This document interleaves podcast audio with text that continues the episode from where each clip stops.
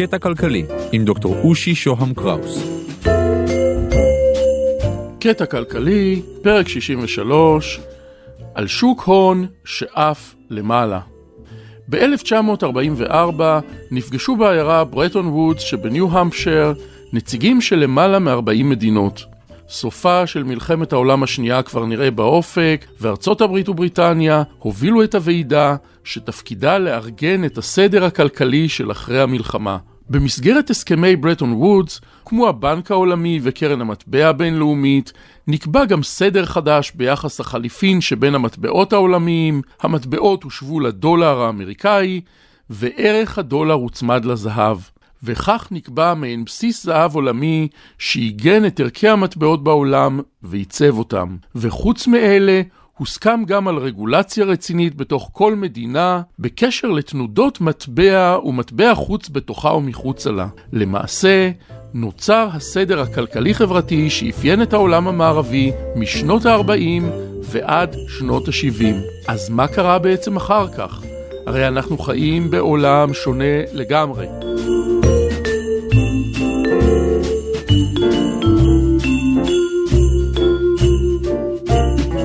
שלום, כאן דוקטור רושי שוהם קראוס, ואנחנו ממשיכים במיני סדרה שלנו על אספקטים שונים של כלכלה גלובלית. בואו נחזור לסדר של ברטון וודס. הסדר הזה היה קיינסיאני, כלומר סדר שמאופיין בכוחה של המדינה לשלוט בכלכלה הלאומית לטובת מלחמה באבטלה והגברת הצמיחה. סדר של מדינת רווחה, וכמו שהגדרנו בפרק הקודם, סדר פורדיסטי. זה היה עידן מדינות הלאום החזקות והדמוקרטיות, אלה שדואגות לאזרחים שלהן.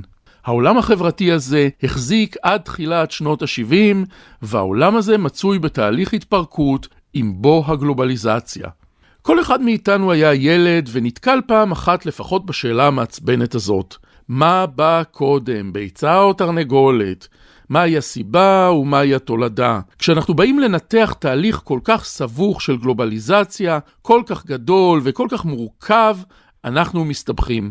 פשוט אין ברירה אחרת. כמות ההסברים ככמות הפרשנים, ומה שרואה אחד כסיבה מרכזית לתהליך, רואה השני דווקא כתוצאה של סיבה אחרת. אז מה התחיל את הגלובליזציה? קשה לתת הסבר מספק. אבל אם נהיה צנועים, נרד מהשאלה הענקית וננסה להציץ על גורם אחד משמעותי מאוד שנתן לה דחיפה רצינית. נמצא שם את ההמראה של שוק ההון הגלובלי ואת ההיעלמות של הסדר של רטון וודס. אבל גם כאן אנחנו נתקלים בהרבה הסברים. נתחיל ב-1971 בארצות הברית הסובלת מאינפלציה. המצב הכלכלי לא מוצלח במיוחד ויש בעיות במאזן התשלומים. כל הדברים האלה מביאים את נשיא ארצות הברית ריצ'רד ניקסון להכרזה דרמטית שפוגעת בהסכמי ברטון וודס. ניקסון מחליט באופן חד צדדי שהדולר האמריקאי ייפרד מההצמדה שלו לזהב. זהו, היה עוגן ואיננו. היות שכל מדינות העולם היו צמודות עד עכשיו לזהב, דרך הקביעה של יחסי ההמרה שלהם לדולר הצמוד לזהב, הרי כל המדינות האלה אומרות גם הן שלום לעוגן. שוק הכסף העולמי עוזב את הקרקע הבטוחה ומתחיל לצוף באופן חופשי. להתחלה הזאת אפשר להוסיף את הדה-רגולציה בשווקים של רונלד רייגן ושל מרגרט תאצ'ר, אנחנו כבר בשנות ה-80, כלומר את ביטול ההגבלות בסחר במטבע זר, את התפתחותם של כיסי דולרים במדינות אירופה, דולרים שלא נשלטים על ידי מדיניות כלכלית אמריקאית וקוראים להם יורו דולרים, והנה נולדו תנאים חדשים. ערך הכסף, אותו ערך יחסי שבין מטבעות שעד לשנות ה-70 נקבע בצורה מתוכננת ומוסכמת בהחלטה של מדינות, הופך להיות תלוי בתנודות של שוק. קיימים המוני גורמים שקובעים מעכשיו את ערכו היחסי של מטבע. חלק נקבע על ידי המדינות עצמן, וחלק נקבע על ידי מצבים פוליטיים שבאים לידי ביטוי בשוק החופשי. לאנשים מותר לסחור במטבע חוץ, ומטבעות מכל מיני סוגים עוברים וחולפים בין מדינות. תוסיפו על זה את ההתפתחות העצומה של מכשירי הון שונים ומתוחכמים, אופציות, חוזים עתידיים ועוד ועוד ועוד, והנה נוצר לו לאט לאט אבל בטוח מין שוק אחד גדול שלא נמצא בשליטת אף מדינה. נכון, יש מדינות גדולות וחזקות שיכולות להשפיע עליו, אבל גם הכוח שלהן מולו הולך ונעשה מוגבל יותר ויותר.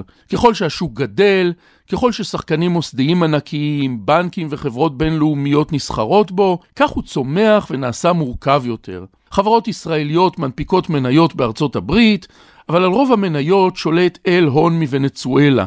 כספי הפנסיה שאני חוסך באחת מקופות הפנסיה בארץ מושקעות בנכסים בשוודיה, ואילו קרנות פנסיה בשוודיה מושקעות בחברות ישראליות. קחו למשל מדינה, אולי יוון, שזקוקה דחוף לכסף. היא מנפיקה אגרות חוב ומגייסת כסף מאסקימוסים בקוטב וממערכות בנקים ממדינות שונות.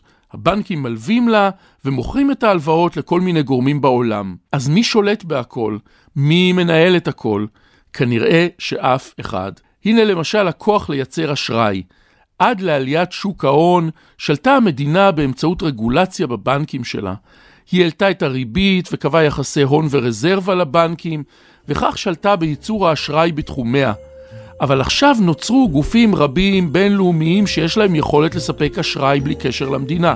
ומה עם כוחה של המדינה לקבוע את גובה הריבית, אתם שואלים? הרי כל מדינה מפעילה בנק מרכזי, והוא קובע את גובה הריבית במשק, וככה מצליח עדיין לשלוט בכמות הכסף. אבל גם זה לא מדויק. גם לבנק המרכזי יש מתחרים. מצד אחד, ברוני הכסף הגלובלי, הספקולנטים, ומצד שני הכסף העיוור שרץ בעולם אפילו בלי כוונות רעות, ומחפש לעצמו הזדמנויות.